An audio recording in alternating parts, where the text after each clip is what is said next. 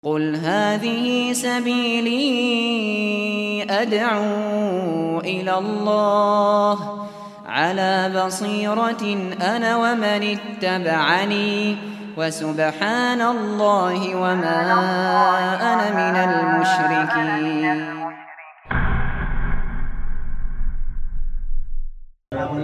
الحمد لله والصلاة والسلام على رسول الله وعلى آله ومن تبعهم بإحسان إلى يوم الدين.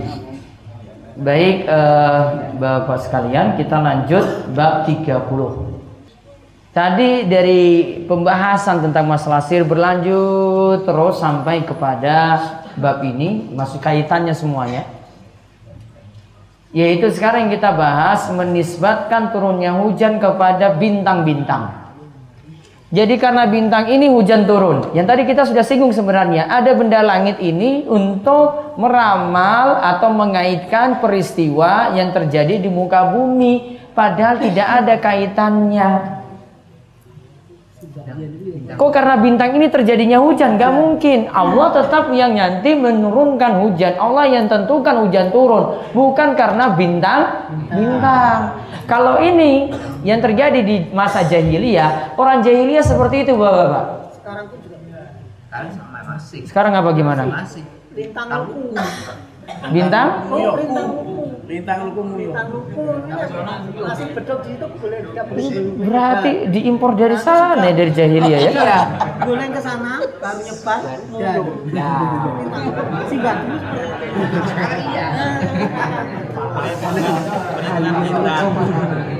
Hafal banget ini. Saya harus sinau ini jahiliyah-jahiliyah dari asal.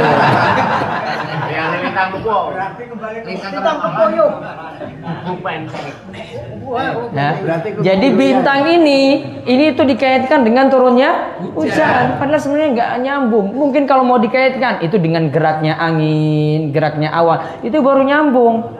Dengan bintang enggak. Maka biasanya kalau orang jahiliyah ketika turun hujan ini, bintang uh, hujan ini turun karena bintang ini dan bintang itu. Hujan ini turun karena bintang ini dan bintang itu. Sedangkan kalau orang beriman, saat hujan itu turun, mereka katakan mutirna bifadlillahi wa rahmatih. Ini hujan sudah selesai. Hujan ini turun bifadlillah karena karunia Allah dan rahmatnya. Hujan ini turun karena karunia Allah dan rahmatnya. Nanti kita lihat di sini gimana perbedaan antara tradisi jahiliyah dan orang-orang Muslim. Allah Ta'ala berfirman. Allah Ta'ala berfirman, wa taj'aluna rizqakum annakum tukadzibun. Kalian membalas rezeki yang telah dikaruniakan Allah kepada kalian dengan mendustakan Allah. Quran nah, surat Al-Waqiah. Ditulis keterangannya mendustakan Allah, bentuknya mendustakan Allah bentuknya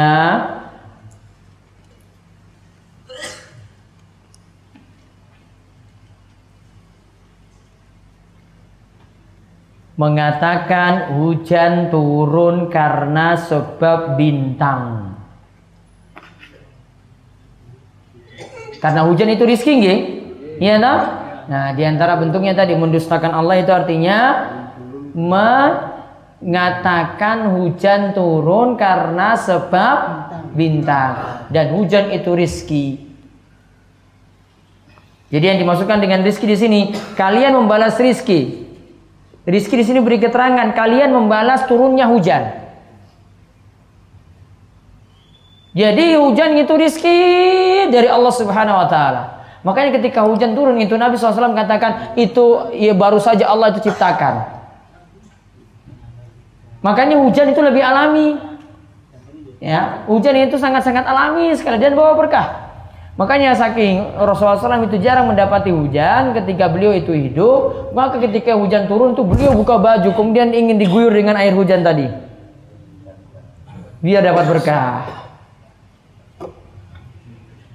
Pon, baik. Sekarang lihat perkataan tadi ya, rizki itu hujan yang turun, gih. Terus mendustakan Allah itu apa? Mengatakan hujan turun karena bintang-bintang. Terus Abu Malik Abu Malik al-Asy'ari menuturkan bahwa Rasulullah Shallallahu Alaihi Wasallam bersabda, baca artinya, Empat perkara dalam umatku yang termasuk perbuatan jahiliyah yang belum mereka tinggalkan adalah membaga-bagakan kebesaran leluhur, mencela nasab orang lain, menisbatkan turunnya hujan kepada bintang-bintang dan meratapi orang yang telah meninggal. Terus. Nabi lantas bersabda, wanita yang meratapi orang yang telah meninggal jika dia tidak bertobat sebelum matinya, maka dia akan dibangkitkan pada hari kiamat dengan mengenakan pakaian yang berlumuran cairan tembaga dan mengenakan mantel yang bercampur dengan penyakit gatal. Tuh. Sekarang lihat di garis bawahi, menisbatkan turunnya hujan kepada bintang-bintang. Menisbatkan turunnya hujan kepada bintang bintang garis bawahi juga di atasnya perbuatan jahiliyah, ya, perbuatan jahiliyah berarti menisbatkan hujan itu karena sebab bintang ini dan bintang itu termasuk perbuatan jahiliyah. Kalau kita katakan itu perbuatan jahiliyah berarti perbuatan yang jelek. Ada berapa di sini perbuatan jahiliyah? Di sini sebutkan empat, totalnya ada empat. Satu apa? Membanggakan, ya, ditulis itu, kasih nomor satu, membanggakan kebesaran leluhur. Wah, ini simbah saya ini. Jadi simbah saja, simbahnya saja yang bagus, dia itu enggak. Dia banggakan leluhurnya ke atas. Wah, saya itu keturunan jalur ini. Wah. Padahal simbahnya saja yang bagus, dia enggak. Dia pemabuk, peminum, peselingkuh. Ya, kamu selalu banggakan, wah misalnya keturunan simbah ini, lurunya dibanggakan. Yang kedua, mencela nasab orang lain. Karena belum belum tentu dari sisi nasab itu bapak sekalian orang itu jadi jelek, enggak. Yang di atasnya itu jelek, di bawahnya boleh jadi orang yang soleh. Bapaknya itu mungkin disitu seorang pembunuh, peselingkuh, anaknya jadi baik, jadi soleh, mungkin. Yang ketiga, menisbatkan turunnya hujan kepada bintang-bintang. Yang keempat, meratapi orang yang telah meninggal. Nah, yang terakhir ini, yang keempat ini, ini yang dibahas dalam hadis selanjutnya. Sekarang apa yang dimasukkan di dalam bahasa Arabnya, lihat di atas itu, wan niyahatu 'alal mayyit. Niyaha, ya, niyaha. Niyaha itu apa? Nah, sekarang catat ini, meratapi mayit yang dimaksud apa? Bentuk-bentuknya. Kalau kita lihat dari hadis ini dan perkataan para ulama, meratapi mayit itu bentuknya satu, nangis-nangis keras, menangis keras.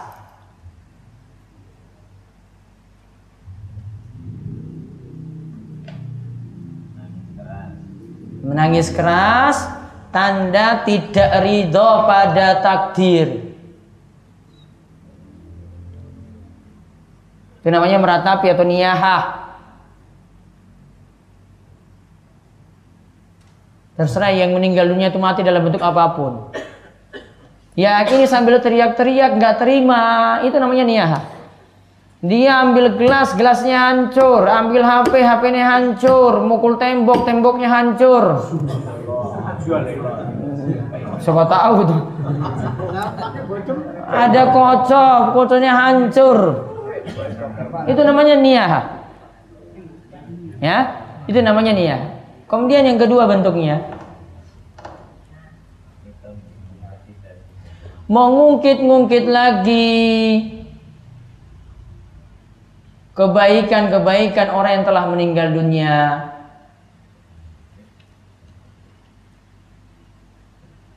Yang hanya terus menambah kesedihan. Yang hanya terus menambah kesedihan. Makanya bapak-bapak sekalian perhatikan, dalam mazhab Syafi'i untuk takziah itu cuma tiga hari saja. Ya, oh, dalam mazhab Syafi'i silakan buka buku Syafi'i, jangan tutup-tutup. Ya, jangan kurang, jangan kayak orang Yahudi nutup sini kitabnya nggak mau baca. Ini kitab Syafi'i. Kalau saya mau bawa turun kitabnya ada di atas itu. Bawa literatur banyak nanti saya turunkan buku Syafi'i semua di sini. Ta'ziyah dalam mazhab Syafi'i itu tidak boleh lebih daripada tiga hari. Tidak hari ketujuh, tidak hari ke empat puluh, tidak hari ke seratus, tidak nyewu, tidak nah, terus sampai seterusnya. Maksimal tiga hari. Kenapa maksimal tiga hari? Kalau sudah lebih daripada tiga hari, padahal sedihnya sudah hilang, akhirnya ingat lagi, aduh leh, meninggal lagi diingat-ingat. Diungkit lagi hari ketujuh, datang lagi hari ke empat puluh, diungkit lagi, padahal sudah hilang sebenarnya. Itu namanya. Maka takziah itu dibatasin. Kenapa dibatasin? Aslinya sudah sembuh itu, tidak ingat lagi, diungkit-ungkit lagi terus. Iya kan? Itu namanya mungkit-mungkit. Paham ini ya? Saya enggak singgung tradisi jenengan, enggak. Saya sebutkan kitab Syafi'i kok.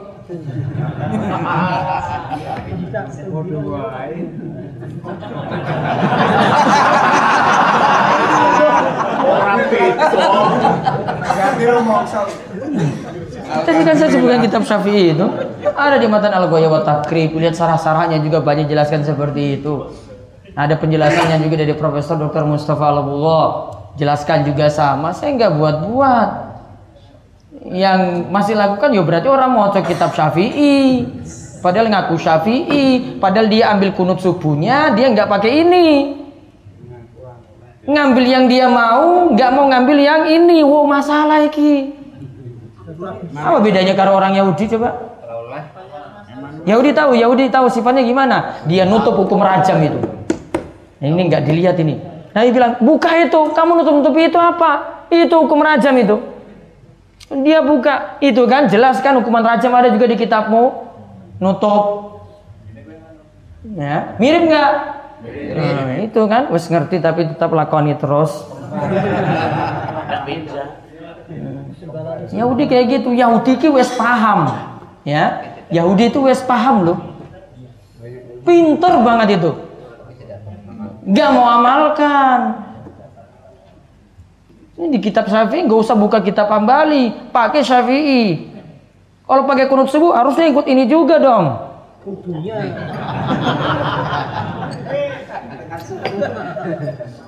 Ada lagi, oh, saya mungkit banget tentang masalah kubur tuh nggak habis-habis itu. Kitab Syafi'i tadi ada kunut subuh, di sini juga masalah kubur nggak boleh diberikan semen, nggak boleh diberikan dinding.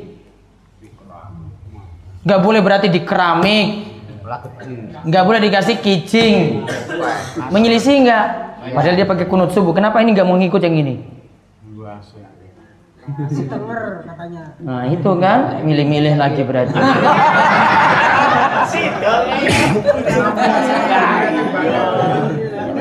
Jelas ini. Itu ada. Kenapa ini ada? Kok nggak mau ikut yang ini? Kok milih seenaknya? Ya, paling ngaku Syafi'i, ngaku Syafi'i itu ikuti Syafi'i yang benar. Namun nggak semuanya juga kita ikuti. Ada dalil cocok, ambil itu Syafi'i. Kalau nggak cocok nggak ambil. Ya, gitu. Syafi'i Syafi'inan, bahasa Syafi'i itu nggak habis-habis tuh. Mau muter-muter sih Syafi'i, saya baca buku Syafi'i terus kok. Saya punya pengajian malam Rabu itu. Saya sudah ngaji berapa tahun ini, saya selama sini berapa tahun? dua ribu tiga belas sampai dua ribu empat tahun itu. Kitab Syafi'i sudah dua ini, ini kali kedua ini. Hati-hati kira sesat. Terus hatam, satu kitab sudah hatam. Ini kitab yang kedua. Kitab pertama saya bahas Matan Al-Ghayah wa Taqrib. Di kitab kedua sekarang Safinatun Najah. Nanti saya bahas lagi kitab Syafi'i semuanya. Kira saya nggak ngaji Syafi'i juga. Dia nggak bilang dia Syafi'i tapi nggak paham Syafi'i, langgar mazhab Syafi'i sendiri coba. Ya tak? Cuma ngaku ahlus sunnah wal jamaah. Saya paling ahlus sunnah wal jamaah. Jadi kalau nggak mau seperti dia, wah itu radikal. Ya karena aku bilang saya radikal. Dibilang ISIS lagi. Terus Imam Bukhari. Imam Bukhari dan Muslim meriwayatkan dari Zaid bin Khalid. Nah, coba lihat tadi, sebentar. Tadi hukumannya apa orang yang niha tadi? Hukumannya apa? Tidak bertobat sampai mati? Dia akan dibangkitkan pada hari kiamat dengan memakai pakaian yang bermulumuran cairan tembaga, dikenakan mantel yang di situ penuh dengan penyakit gatal. Berarti masalah enggak Nia? Nah, Nia tadi bentuknya apa? Satu, menangis keras kan? Dua, ngungkit-ngungkit lagi tadi. Bisa karena ngungkit-ngungkit lagi dengan hari yang berulang-ulang tadi. Ya, takziah dengan lebih daripada tiga hari. Dan ingat, dalam mazhab Syafi'i, dalam mazhab Syafi'i ini kalau pakai Syafi'i Syafi'inan loh ini, nggak pakai-pakai mazhab lain ya. Kalau dalam mazhab Syafi'i, silakan lihat di tafsir Ibnu Katsir ketika dibahas wa alaisa lil insani illa ma sa'a. Bahwasannya manusia cuma mendapatkan apa yang ia usahakan saja. Imam Ibnu Katsir katakan, Imam Syafi'i berkata, ingat, Imam Ibnu Katsir mengatakan, Imam Syafi'i berkata, kirim bacaan Al-Qur'an pada orang mati tidak nyampe. Paham ini? Ya. Kirim bacaan Al-Quran pada orang mati tidak nyampe. Saya tidak bahas mazhab Hambali. Ini karena dia ngaku Syafi'i tadi. Termasuk kirim Al-Fatihah. Ya, tadi yang tanya kirim Al-Fatihah. Kalau berdasarkan pendapat Syafi'i ya, kirim bacaan Al-Quran nggak nyampe. Itu. Ini Syafi'i loh ini. Ibnu Katsir dikatakan Imam Syafi'i berkata, ini bukan imam yang lainnya, bukan murid-muridnya, langsung simbahnya. Ya, ini mbah buyutnya langsung mbah Syafi'i loh kalau mau gampangnya bilang itu. Simbah Muhammad bin Idris Asy-Syafi'i. Itu perkataannya kayak gitu. Mau manut sopo coba? Ya, bacaan Al-Qur'an pada orang mati itu enggak nyampe. Paham kan? Nah, sudah saya enggak singgung amalan kalian kok, saya cuma bawa perkataan Imam Syafi'i. Tersinggung ya alhamdulillah. Terus Imam Bukhari. Imam Bukhari dan Muslim meriwayatkan dari Zaid bin Khalid radhiyallahu anhu, dia menuturkan bahwa Rasulullah shallallahu alaihi wasallam mengimami kami dalam sholat subuh di Hudaybiyah setelah hujan turun pada malam harinya. Nah, hujan turun malam harinya. Berarti kan hujan turun nikmat, tadi rizki kan turun dari langit. Terus tatkala beliau telah selesai, maka beliau menghadap ke arah para sahabat. Tadi apa berarti sholat ya? Sholat apa tadi? Sholat subuh, malam harinya itu hujan. Tahu dulu di masjidnya Rasulullah shallallahu alaihi wasallam pakai apa? Keramik kamu pakai apa? Hah? Tanah kan? Iya tanah. Namun bukan berarti masjid jenengan harus tanah juga karena manut tuntunan Rasul, bukan. Soalnya ada kiai yang tobat malah nyeleneh. Tobatnya gimana? Dia mau persis sama masjidnya dengan Rasul, nggak boleh dikasih keramik coba. Sholatnya ngangge sendal. Sandal dibawa pakai masuk masjid dan itu nggak pakai keramik. Saya bilang ini aduh kiai ini kuno tenan ini. Salah tiba, salah. Salah paham. Sholat dia bid'ahkan pakai sejadah. Sejadah itu bid'ah. Saya tuh mau bakar bukunya sebenarnya. Saya sudah beli dari dulu itu. Saya mau bakar bukunya. Tapi saya nanti mau ada waktu saya mau bantah satu-satu itu perkataannya. Hah? Sajadah bid'ah dia bilang, bukan saya, dia. Dia bilang kayak gitu, kenapa? Oh nggak ada di zaman Kanjeng Nabi. Sholat langsung di tanah ini nih. Sholat subuh kan Rasulullah shallallahu alaihi wasallam itu tahu di malam harinya hujan. Di dalam hadis disebutkan Rasulullah shallallahu alaihi wasallam itu sholat di atas lumpur. Berarti kan nggak pakai sajadah. Salah kaprah kalau dengan dia. Nah. Ada kiainya yang dulu yang bukunya itu apa ya? Mantan kiai apa judulnya saya lupa. Aduh banyak sekali di atas itu. Ah sudah saya malas baca gara-gara dia. Dia pernah bantah tulisan saya juga itu. Saya tulis tentang Nabi Isa akan turun di akhir zaman. Dia bilang ini ngawur tulisan ini. Wah saya bawa dalil-dalil banyak. Dia cuma bilang ngawur aja. Dia pakai dalil yang masih di bawah sana sini. Orang bawa ijma dia cuma ngomong kayak gitu. Ada kiai juga yang gini. Mendingan saya kiai yang biasa-biasa saja walaupun dia punya amalan bid'ah seperti itu, namun nggak keliru dalam masalah akidah seperti ini masih lebih mending. Ini fatal sekali. Ya, kiainya itu namanya Maharus Ali. Itu nggak usah beli bukunya lagi. Ya, itu pemahamannya sudah sesat. Padahal muridnya si Abdul Aziz bin Bas. Ya. Sama-sama belajar di Saudi kok dia keluarnya jadi kayak begitu orangnya. Nah ini, sholat subuh malamnya hujan. Kalau Nabi shallallahu alaihi wasallam sholat itu berarti sholatnya di atas lumpur. Salah satu pelajarannya bapak-bapak, kalau ada sesuatu yang nempel di sini, nggak masalah ketika sujud. Buktinya Nabi shallallahu alaihi wasallam itu sholat di atas lumpur. Paham ini ya? Berarti rambut jenengan jatuh. Boleh nggak nempel pas saat sujud? Boleh. Nabi saya saja lumpurnya nggak dihapus. Jadi nggak apa-apa pecis nih seperti ini. Nempel gini. Ya maksudnya ini besar lah, ini kecil soalnya. Nah, ini nonton sampai gini nggak masalah. Yang penting kan saya nempelkan ini. Ada penghalang sedikit nggak masalah. Tapi kan saya maksudkan untuk nempelkan ini pada saat sujud. Ini salah satu sanggahan, ya. Buktinya Rasulullah shallallahu alaihi wasallam pernah sholat di atas lumpur. Terus, nah, baca artinya. Beliau lantas bersabda, apakah Beliau kalian... lantas bersabda, apakah kalian mengetahui apa yang telah difirmankan Rabb kalian? Para sahabat menjawab, Allah dan Rasulnya lebih tahu. Nabi mengatakan bahwa Allah berfirman, pagi ini di antara hamba-hambaku ada yang beriman kepadaku dan ada juga orang kafir. Orang yang mengatakan, hujan turun kepada kami karena karunia dan rahmat Allah, dialah orang yang beriman kepadaku. Nah dan itu di, dia katakan, hujan turun kepada kami karena karunia dan rahmat Allah. Lihat kalimat bahasa Arab di atasnya, mutirna bifadillahi wa rahmatihi. Itu doa ketika selesai turun hujan.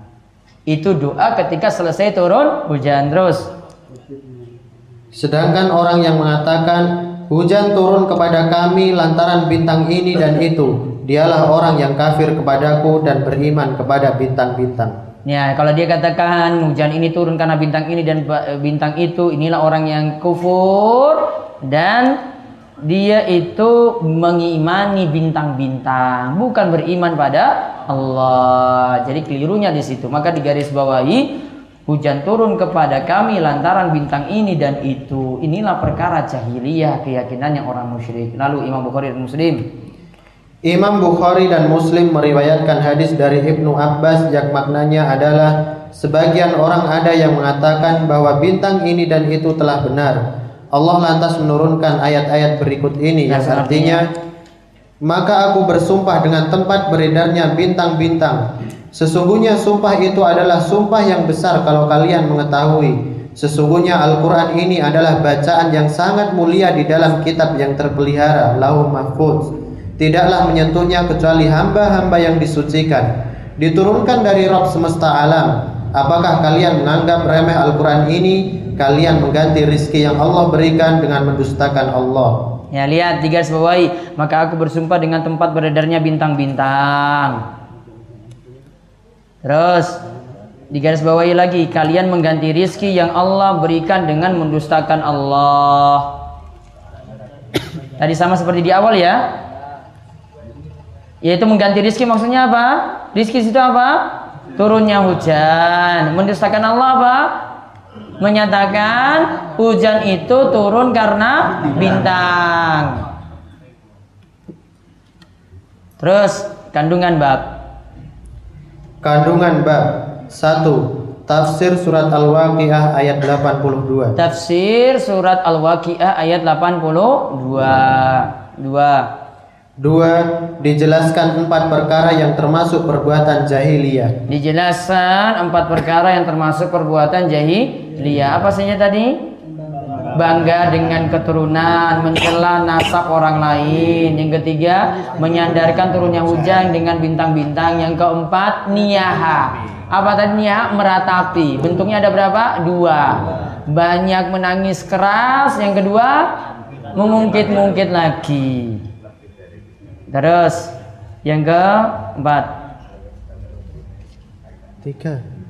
Yang keempat ada bentuk kekufuran. Empat, ada bentuk kekufuran yang tidak mengeluarkan seseorang dari agama Islam. Nah, yang tadi disebutkan dalam hadis yang di halaman seratus dua puluh tujuh yang di bagian atas itu disebut di situ dia beriman kepadaku, kemudian dia itu kafir. Kafir yang dimaksudkan situ tidak mengeluarkan dari Islam. Terus yang kelima. Lima. Penjelasan tentang hadis qudsi. Pagi ini di antara hamba-hambaku ada yang beriman dan ada yang kafir. Hal ini disebabkan turunnya nikmat hujan. Pagi ini di antara hamba-hambaku ada yang beriman dan ada yang kafir kepadaku. Hal ini disebabkan turunnya nikmat hujan. Yaitu ada yang beriman karena Allah yang turunkan hujan, ada yang kafir karena menganggap bukan karena Allah, namun karena bintang-bintang. Yang keenam. Enam. Perlu dipahami makna beriman dalam hadis di atas, yaitu dengan menisbatkan bahwa hujan adalah karunia Allah. Terus kafir nomor tujuh. Tujuh, perlu dipahami pula makna kafir dalam hadis di atas, yaitu dengan menisbatkan bahwa hujan itu disebabkan bintang-bintang di langit. Jadi beriman itu kalau kita sandarkan turunnya hujan itu pada Allah. Kafir itu kalau kita tidak mengakui itu dari Allah. Yang kedelapan. Delapan, ucapan seseorang, sungguh telah benar bintang ini dan itu, mengandung unsur kekufuran dan sama dengan ucapan hujan itu turun karena bintang ini dan itu. Sungguh telah benar bintang ini dan itu, itu sama kata beliau dengan kalimat hujan itu turun karena bintang ini dan itu. Terus sembilan. Sembilan, di antara metode pengajaran guru kepada muridnya adalah dengan melontarkan suatu pertanyaan. Hal ini berdasarkan sabda Nabi, apakah kalian mengetahui apa yang telah difirmankan Rob kalian? Jadi, ya, jadi ilmu itu boleh diberikan dengan tanya jawab, kasih kuis dapat hadiah, gitu. Suruh hafal doa dapat hadiah. Orang hafal-hafal. Nomor sepuluh. Sepuluh. Ancaman terhadap wanita yang meratapi orang yang telah meninggal. Kenapa disebut wanita di sini? Yang banyak meratapi. Yang banyak meratapi itu wanita. Laki-laki berarti cengeng. Laki-laki itu biasanya kuat, kokoh. Wallahu a'lam bishawab. Enggak ada pertanyaan ya? Mbah Mujia.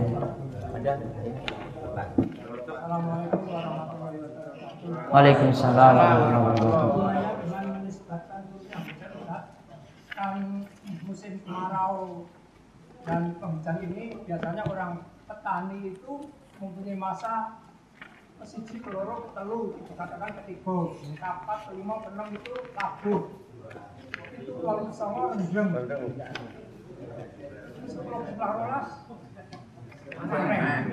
Terus apa tujuannya itu, Mbak? Kemudian biasanya tanggal dua puluh delapan September itu mulai penanaman walaupun belum turun hujan. Tapi dilalaknya tanggal dua puluh delapan biasanya kalau tidak kemarau panjang juga turun hujan, maka itu dianggap istilahnya itu menurut perhitungan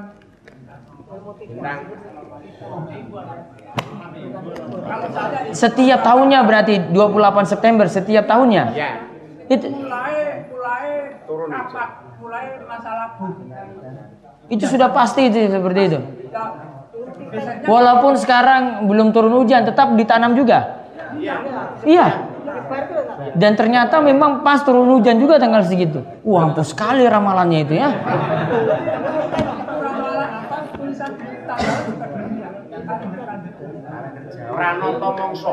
dua puluh delapan itu kalender Septembernya, bukan pakai kalender apa? Selasa Kliwon, bukan? Bukan. Kok iso pas ya? Ya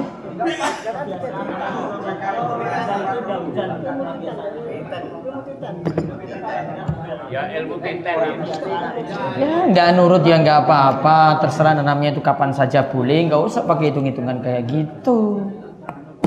Nanti kalau di jatang kemarau panjang ya ngapain tanam, nggak ada hasil.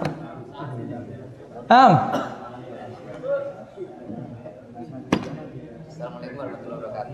Waalaikumsalam warahmatullahi wabarakatuh. Singkat padat jelas.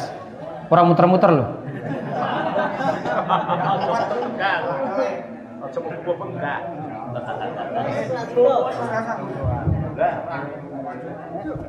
Saya pernah membaca W A bahwa jika laut nanti di daratan Arab itu telah terjadi banyak sungai akan mendekati tanda-tanda dari kiamat. Apakah itu benar?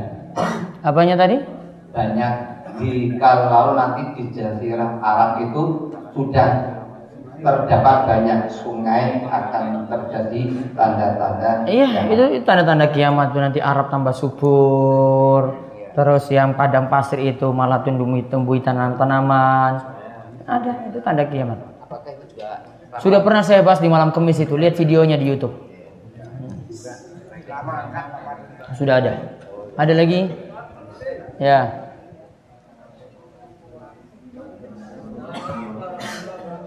Waalaikumsalam warahmatullahi wabarakatuh.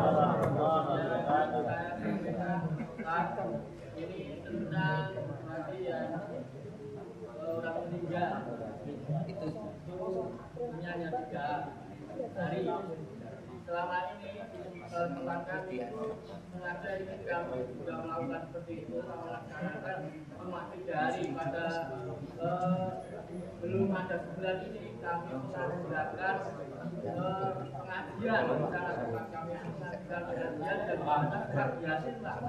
Itu cuma tiga hari bagaimana tiga harinya terakhir tambahan kajian itu kami mengadakan pengajian pengajian di ceramah.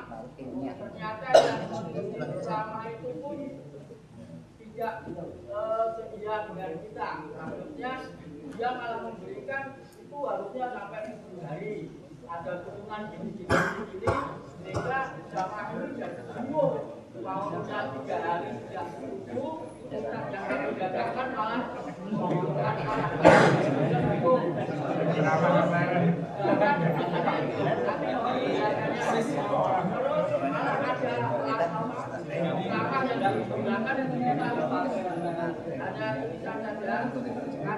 sampai pulang ke rumah.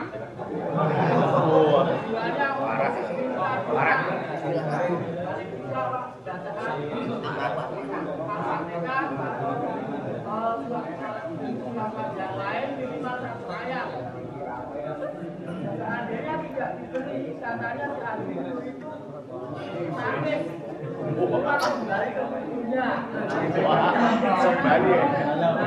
Apa tadi kembali ke kuburnya? Arwahnya itu balik lagi. Sekarang sebelum pas dikubur itu arwahnya kemana uangnya? Iya, ini saya tanya dulu, arwahnya kemana sih itu keyakinannya?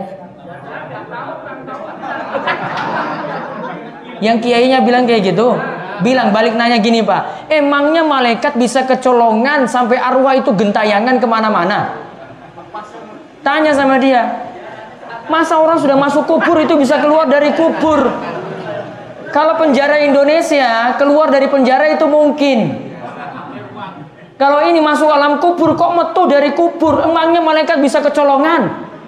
Innalillahi wa inna ilaihi rajiun. Kalau berani katakan iya itu, mudah-mudahan nanti dia ini bisa kabur ya nanti. Mudah-mudahan.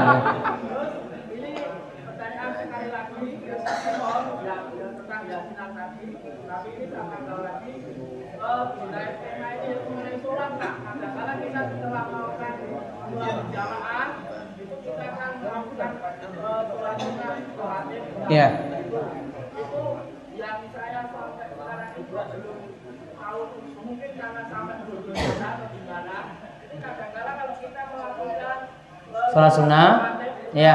Kita bergeser tempat. Ya, itu disunahkan bergeser tempat, Pak. Hadisnya saking Muawiyah. Muawiyah itu katakan Rasulullah shallallahu alaihi wasallam itu katakan kalau selesai sholat pisahkanlah dengan zikir atau pisahkanlah dengan pindah tempat. Kalau sudah zikir bisa di tempat itu saja nggak masalah. Namun kalau belum zikir karena mau melaksanakan sholat sunnah pindah tempat. Tujuannya apa pindah tempat? Biar banyak tempat yang jadi saksi pada hari kiamat untuk dukung orang yang sholat tadi. Sunnah saja hukumnya. Baik. Batasannya berapa hari? Tiga hari. Ya. Namun dia katakan lagi sampai tujuh hari kan? Baik. Kalau dia ngaku Syafi'i berarti bilang saja Pak jenengan ngelanggar aturan dalam mazhab Syafi'i. Jadi Syafi'i Syafi'i yang benar. Gitu aja. Itu sudah ada aturannya. Baca bilang dia buka kitab Syafi'i lawas. Cari juga dalam mazhab Syafi'i di buku-bukunya semuanya ada. Kalau dia kunut subuh harusnya ngemanut pada ini. Ya, jangan milih yang ini terus yang ini nggak mau milih. Ya, jadi Syafi'i Syafi'i yang benar. Terus tadi sudah tiga hari. Sekarang pertanyaannya, kenapa pilih surat Yasin? Karena surat surat Yasin jantung Al-Quran, hadisnya doif, hadisnya lemah. Karena perintah setelah mati itu bacakan surat Yasin, hadisnya juga doif, hadisnya juga lemah. Atau kata Nabi shallallahu alaihi wasallam, katanya ada hadis yang mengatakan Iqra'u Yasin ala mautakum, bacakanlah Yasin pada orang yang akan mati di antara kalian. Hadisnya dhaif, hadisnya lemah, hadisnya mudharib, bergoncang. Jadi hadisnya bermasalah. Enggak usah surat Yasin. Datang tiga hari itu nggak mesti baca surat, jenengan kasih ceramah saja sudah cukup. Namun undang orang yang sepemahaman biar nggak buat onar. Tadi sudah betul itu, sudah betul. Jenengan undang kiai yang bermasalah, maka datang buat onar, masyarakat jadi bingung jelas. Ya. Kalau mau malah mau ini untuk berubah pelan-pelan ya. Jenengan suruh baca Yasin, terus tafsirkan surat Yasin. Di D S itu ada buletinnya. Sudah sampai ayat berapa kemarin? sepuluh ya? sebelas. Sudah sampai ayat sebelas loh itu. Dibacakan buletinnya itu. Ada nanti minta ke jamaah-jamaah punya. Tafsir surat Yasin sudah sampai ayat sebelas itu.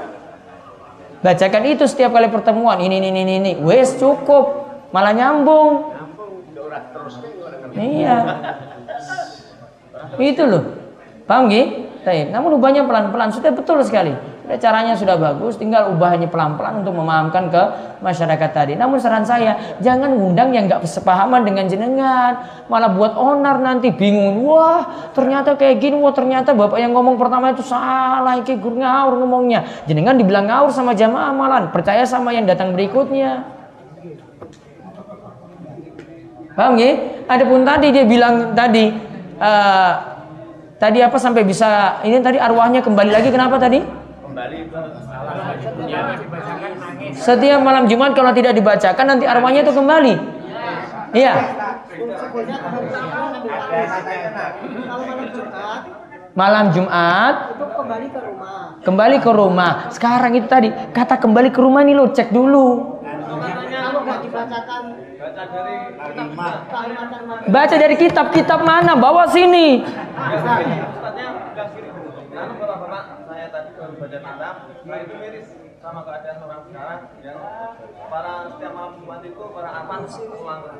Setiap arwah pulang ke rumah, bilang arwah pulang ke rumah saja dia kena masalah nanti. Nah, mana coba lihat.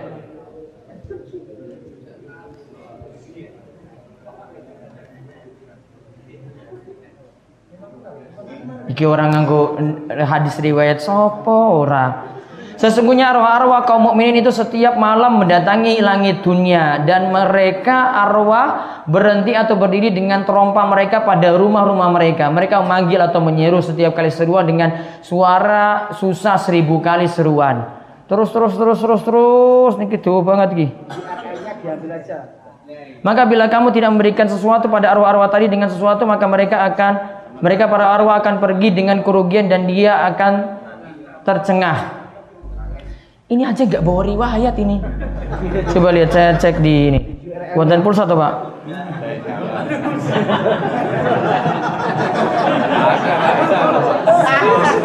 Ya misalnya saya buka web nggak ada pulsa gimana mau buka ini?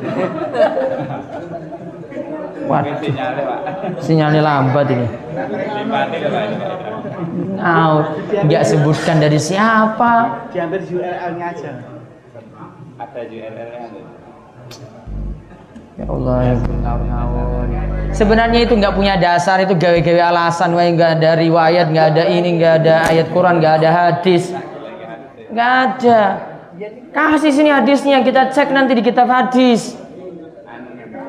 Saya berani taruhan dengan dia itu. Mari cek di kitab hadis tuh, bawa bahasa Arab di sini. Saya nggak mau bahasa Indonesia. Dia pulang ke kuburan sambil menangis. Tadi datang ke rumah itu emangnya kabur dari kuburan. Bilang aja, Pak, masa malaikat kecolongan dia kabur dari kuburan, Pak? Asalnya roh sekaligus jasad dalam kubur loh. Roh dan jasad itu dapat nikmat atau siksa kubur. Asalnya gitu, bilang itu keluar dari kubur. Itu tadi jawabannya gampang. Emangnya malaikat kecolongan? Saya sudah pakai logika-logika kemarin itu loh. Enggak mungkin. Kalau ada hadisnya saya cek nanti hadisnya. Ini tadi kita pakai oh ini hadis ini doif. Ada riwayatnya semua pakai riwayat di sini. Enggak imbang dong kalau mau pakai dengan itu cuma sekedar itu aja tulisan. Saya bisa buat-buat kayak gitu juga bisa nulis. Terus saya sebar sendiri. Bisa. Ya. Itu. Karena kiai cuma kiai saja bukan nabi. Wong dia dapat wahyu dari siapa kiai? Ya, dari kitab. Kitab dari siapa? Tahu kan runtutannya kan dari mana? Gitu loh Bapak. Hah? Boh, nanti kasihan saya ngomong tersinggung lagi. Sudahlah, cukup ah. Capek os debat karo wong ngeyel ki ora sah. Susah. Susah mau nyambung nggak bisa. Kita kuliah tinggi-tinggi dengan dia nggak nyambung kok, nanti dia bilang saya Wahabi, nanti ya sudahlah nggak usah, nggak usah debat aja, nanti ujung-ujungnya kayak gitu. Karena sudah nggak ada alasan lagi itu, sudah K O dia. Ah, sudah, sudah ya. Kita tutup, kalian doa kafaratul majelis. Besok pagi baru kita lanjut. Malam ini saya nggak tahu, ustadznya kayaknya agak capek, dia istirahat aja biar besok pagi aja lah. Ya, untuk masalah ruqyah. Itu saja kita tutup. Kalian doa kafaratul majelis, monggo. Subhanakallahumma bihamdika asyhadu an la ilaha illa anta astaghfiruka wa atubu ilaik. Assalamualaikum warahmatullahi wabarakatuh. Waalaikumsalam warahmatullahi wabarakatuh.